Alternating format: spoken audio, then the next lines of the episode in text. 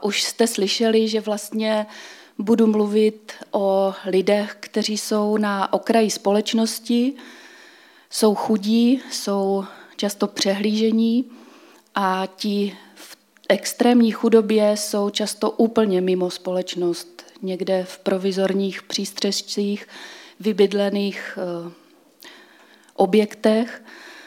A já jsem opravdu vděčná za to, že můžu o tom mluvit, protože možná většina z vás víte, že pracuji v armádě spásy už 20 let a právě tato organizace se zabývá nejvíce těmi chudými na okraji společnosti.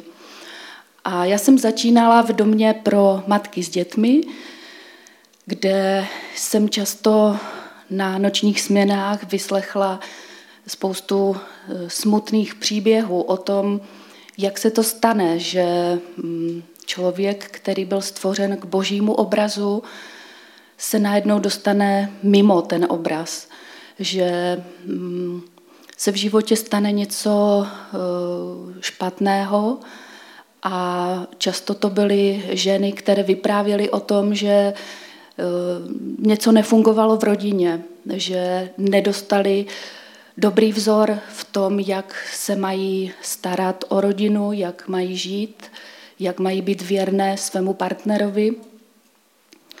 Ale nicméně stane se to i později v dospělosti, že se něco zašmodrchá a člověk se dostane eh, mimo ten boží obraz, přijde ztráta zaměstnání, ztráta bydlení, ztráta partnera nebo alkohol a drogy a potom už je to jedno s druhým potom už se to veze až na ten opravdu okraj společnosti.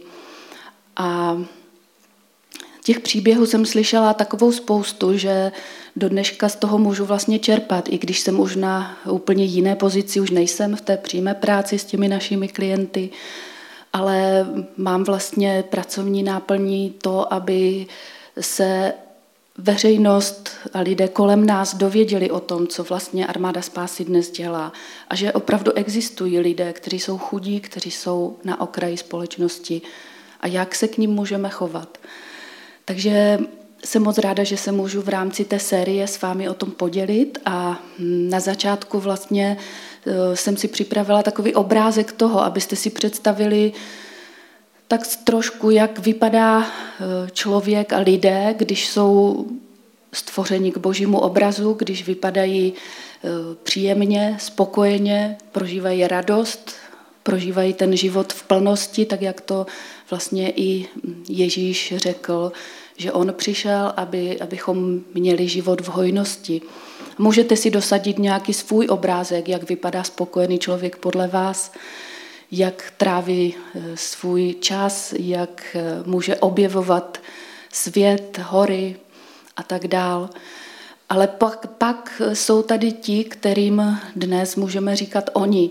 Ti, kteří už nejsou tím božím obrazem a nedívá se na ně úplně příjemně, úplně dobře. A eh, já bych chtěla, abyste si to prohlídli ještě více zblízka, každý obrázek zvlášť, protože toto jsou obrázky našich klientů, za kterými chodili terénní pracovníci společně s fotografem Jindřichem Štrajtem a z toho pak vznikla výstava Domov bez domova. Když se díváte do tváří těch lidí, tak tam už nevidíte tu spokojenost, tu radost ze života, tam se prostě stalo něco, čím se ten život zkomplikoval. A ti lidé se odstli, jak vidíte, eh, tam, kde teď spí, kde tráví svůj život mimo lidskou společnost a moc těžko se vrací zpátky. Ehm, teď bych chtěla, abyste si představili, že s takovými podobnými lidmi, s chudými lidmi, kteří nevypadali úplně příjemně, se jednoho nedělního rána objevil jeden mladý muž ve své církvi. Přivedl takovou skupinku chudých lidí a byla to poměrně živá církev, nebyli to, nebyli to křesťané, kteří by neznali Boží slovo, žili Božím slovem, ale přesto se setkal s velkým odporem.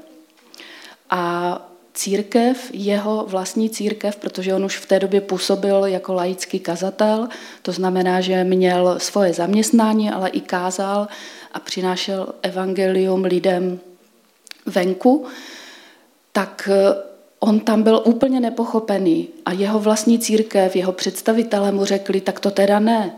Ty přece víš, že pro takové lidi máme oddělený prostor, lavice bez podušek, oddělené přepážkou a my se na ně prostě nebudeme dívat. Oni vypadají divně, oni trošku i smrdí a ten člověk, který je tam přivedl, který se setkal s takovým nepřijetím, byl William Booth. Bylo to asi kolem roku 1860 v Anglii, v Londýně. A přestože se snažil ještě nějakou dobu, aby e, církev vlastně pochopila to, že pán Bůh stvořil i tyto chudé lidi k tomu, aby slyšeli tu dobrou zprávu o Ježíši, o naději, o záchraně. A právě oni, že ji nejvíc potřebují, protože tehdy neexistoval sociální stát, oni žili opravdu v obrovské bídě, kterou většinou muži řešili alkoholem, pak následovalo vězení, rodina doma živořila, děti plakaly, ženy byly zoufalé a ty podmínky byly opravdu těžké. A tak ten William Booth, protože on měl obrovskou touhu přinášet jak evangelium, tak i praktickou pomoc, a velkou pomocí mu byla v tom i jeho manželka Catherine, tak oni oba spolu postupně založili nejdřív křesťanskou misi a potom později, když eh, William Booth četl nějakou výroční zprávu o křesťanské misi a tam bylo řečeno, že křesťanská misie je armádou dobrovolníků, tak eh, to slovo mu nějak neladilo. Armáda dobrovolníků říkal, to není ono, to není to, co já chci, to, co já cítím. A nahradil to slovo dobrovolníku, nahradil armádou spásy. A tak vlastně vznikla armáda spásy v roce 1865, protože tehdy ta vojenská terminologie byla docela eh, té společnosti eh, normální a lidé vlastně prožívali různé války v okolních státech, tak eh, armáda spásy vznikla takto a je neuvěřitelné pro mě dnes, když si čtu životopis manželů Butových, je neuvěřitelné, jak to, že vlastně církev to nepochopila. Církev je odmítla. Ale já myslím, že to je zároveň i pro nás lidi přirozené, že prostě my raději se bavíme s někým, kdo vypadá dobře, z kterého mm, z toho rozhovoru asi nebudou nějaké problémy, mm, nebude to pro nás znamenat eh, to, že prostě zastavíme trošku svůj čas a budeme muset věnovat jak čas, tak možná i něco navíc lidem, kteří to potřebují tak to prostě je. A um, já jsem vybrala pro to dnešní zamyšlení nad tím tématem my a oni, my, co jsme v pohodě a ti, co nejsou, ti, co jsou v nějakém problému, tak jsem vybrala text z Nového zákona. Je to list eh, Jakubův, druhá kapitola. A já bych to pro začátek přečetla eh, celé těch osm nebo devět veršů. Takže eh, toto je překlad, který je parafrázovaný, aby byl srozumitelnější, ale obsah je v podstatě stejný. Bratři a sestry, jestliže věříte v Ježíše Krista, který je slavným pánem všech, nemůžete měřit lidi podle kabátu. Představte si, že do vašeho zhromáždění přijde bohatě oblečený host se zlatým prstenem na ruce a hned za ním obyčejný člověk v obnošených šatech. K prvnímu budete samá pozornost a uvedete ho na pěkné místo, zatímco druhého si ani nevšimnete a necháte ho někde stát. Čeho jste se to vlastně dopustili? Udělali jste rozdíl mezi lidmi a navíc podle zvrácených měřítek. Nezapomeňte, že Bůh si často z bezvýznamných lidí vírou dělá osobnosti a otevírá dveře do svého království těm, kdo ho milují, ne těm, kdo na to mají. a vy byste s takovým člověkem pohrdli. Korunou božích přikázání je láska.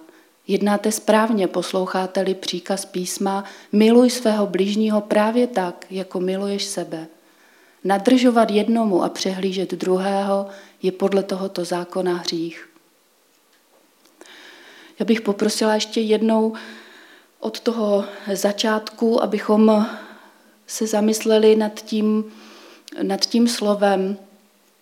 A musím říct, že vlastně inspirací pro tento text pro mě byl komentář současného teologa, který přednáší na Evangelické fakultě v Praze, Jiřího Mrázka a jmenuje se Bláznoství víry podle Jakuba. Je to moc hezká knížička, takže kdybyste měli čas a zájem, možná bych ho mohli půjčit. Ehm, tady vlastně ten začátek je o tom, že jako křesťané, jako ti, kteří věří v Ježíše Krista a často můžeme říct i tady v Evropě se eh, vlastně lidé vyjadřují tak, že stavíme na křesťanských základech, tak je tady výzva, že nemůžeme soudit lidi podle toho, jak vypadají. Nemůžeme přistupovat k nimi podle toho, co na první dojem z toho pro nás vyplývá. A potom v tom dalším verši uvádí Jakub příklad. Je to opravdu jenom příklad, není to nic, co by eh, těm adresátům chtěl vyčítat, ale je to příklad, který je aktuální pořád. Protože je tady uvedeno a vlastně tak trošku s nadsázkou je tady ten bohatý host se zlatým prstenem a je tady v podstatě v tom originálním výrazu to, že, že je to člověk, který dává najevo svoji honosnost, to, že e, mě tady uctívejte, mě posaďte do první řady. A pak přijde obyčejný člověk, který je velmi skromný, který vypadá třeba i trošku podivně v našich očích a toho máme opravdu tendenci si nevšimnout. Když si to trošku představíte, jsou opravdu lidé, za kterými i já bych eh, běžela a vítala je. Měla bych velkou radost, kdyby tady přišel třeba nějaký můj oblíbený spisovatel nebo spisovatelka, nebo současný nějaký teolog, nebo tady z našeho zastupitelstva v Havířově máme tady takového milého náměstka, který je taky člověkem, kterého by si člověk řekl, toho si budeme předcházet. A tady ten Jakub vlastně píše v tom dalším verši, a k tomu prvnímu budete, toho budete obskakovat, toho budete uctívat, budete mu prokazovat čest. A toho druhého si vůbec nevšimnete a necháte ho někde stát. Já si jenom myslím, že, že bychom to takhle neudělali, že bychom přivítali každého člověka, ale musím říct, že to je opravdu v přirozenosti každého z nás, že si jdeme povídat s někým, kdo je nám příjemný. Ale potom dál píše ten Jakub, že vlastně děláte rozdíl mezi lidmi a přitom podle zvrácených měřítek. Protože ti adresáti, ti už věděli, že vlastně Ježíš, ale taky už kdysi dávno v Mojžíšově zákoně se psalo o tom, že společnost se má starat o své chudé, protože tehdy nebyl žádný sociální systém, žádný sociální stát. A ta společnost se měla starat o sirotky, o vdovy, o bezdomovce. Byly například úplně konkrétní pokyny v tom, že se nemá sklízet celá úroda, že se má nechat i e, zbytek obilí, aby mohli přijít paběrkovat ti, kdo jsou chudí, kdo jsou bezdomovci, kdo ztratili tu svoji materiální jistotu. Takže to jsou ta zvrácená měřítka, o kterých píše Jakub. A potom vlastně upozorňuje na to, co my tak trošku jako rozumem víme, ale někdy na to prostě zapomeneme, že Bůh si často z bezvýznamných lidí s, těmi, z těch, kterými my můžeme i opovrhovat. Z těch si dělá osobnosti a otevírá jim dveře do svého království. A vlastně konec tohoto oddílu je, je o tom, co taky jako křesťané, jako lidé tady v Evropě poznamenaní osvícenstvím a humanismem známe, že máme být milosrdní, že máme mít lásku jedni k druhým. Ale tohle je něco, co si máme připomínat, protože korunou božích přikázání je láska. A dokonce úplný závěr toho je, že pokud nejednáme takhle a pokud eh, se řídíme předsudky a nadržujeme jednomu a přehlížíme druhého, je to podle zákona hřích. Není to tak, že eh, si můžeme myslet a někdy to i slyšíme, však já jsem nikoho nezabil, nikoho jsem neokradl. Ale vlastně i Ježíš na hoře na tom eh, známém místě, kde zaznělo kázání nahoře, říká o tom, že jsou ti chudí, jsou blahoslavení, protože jejich je Boží království. Potom na jiném místě zase mluví o tom, že, eh, že i když eh, přehlížíme druhé a chováme se k ním mm, s takovým despektem, tak i to je špatně, to je hřích. Tohle, tohle je něco, co je hodně důležité a věřím, že bychom měli na to pomyslet, když vidíme lidi, kteří jsou chudí, kteří jsou v nějakém problému a věřím, že občas se nám to stane, že i venku na ulici potkáme někoho takového.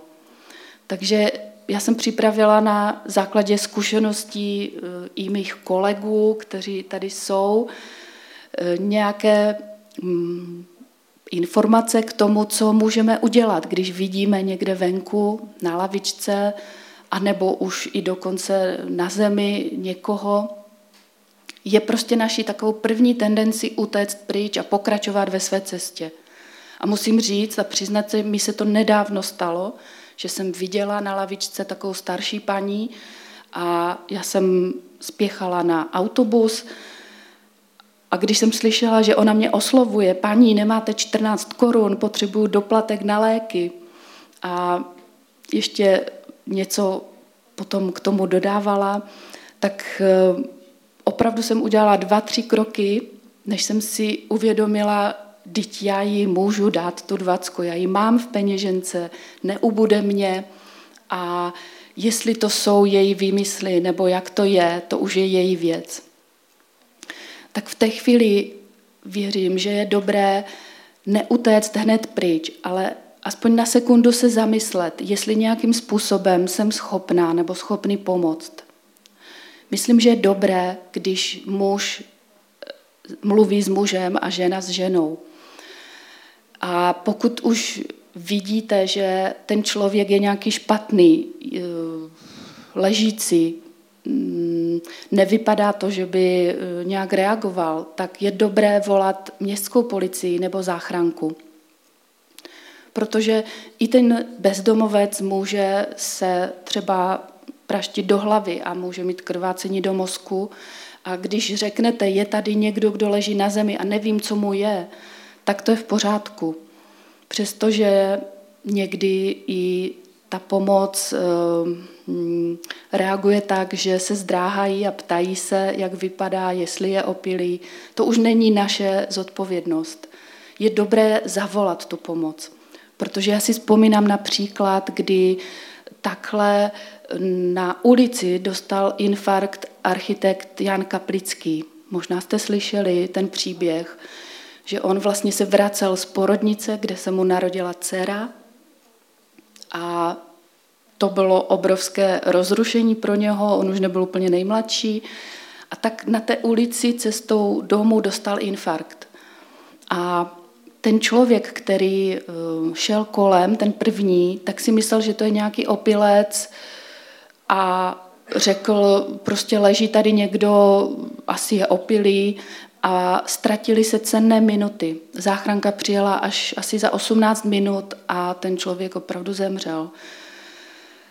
Potom jsem četla někde, že se k tomu vyjadřovali i přední lékaři a říkali, opravdu se nenechte ovlivnit tím prvním dojmem, protože český člověk z nějakého důvodu vždycky má pocit, že na zemi leží opilec. A prostě to je jeho problém. Ale není. Je to i naše zodpovědnost, jak reagujeme. A můžete vždycky zavolat i do armády spásy, do nějakého střediska, nebo někomu z nás, je nás tady dost, z Havířova, Láďa, z Ostravy, Kača nebo já, a můžete se prostě poradit, jak reagovat. A pokud žádají o peníze, což se někdy stává, tak to prostě zvažte, jak reagovat na to.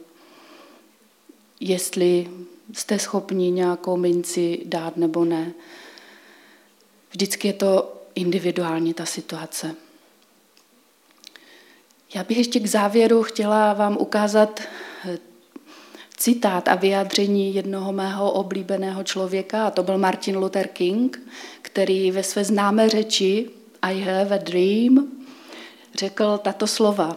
Lidé se často nenávidí, protože se obávají druhých, obávají se druhých, protože je neznají, neznají je, protože spolu nekomunikují a nekomunikují spolu, protože jsou odděleni.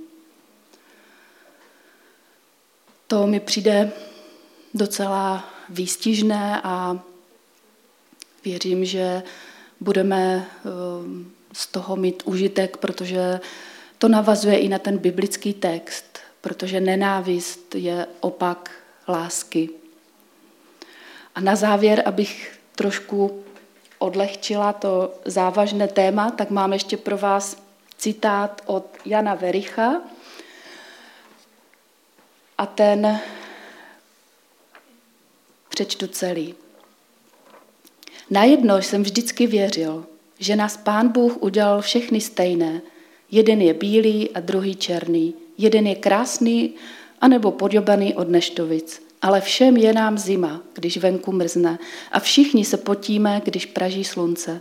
A všichni musíme dýchat, abychom se neudusili. Všechny nás nakonec odvezou.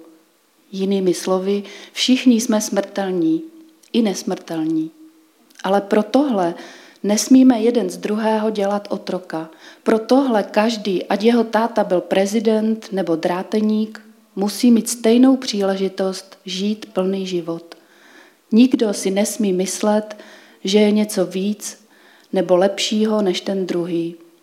Možná, že toho má víc v makovici, možná, že nosí lepší košily, že má šikovnější ruce, možná, že má větší bicepsy. Ale tohle všechno ho jenom zavazuje, aby toho udělal tím víc. Tím víc pro ty s menšími bicepsy a s horší košilí.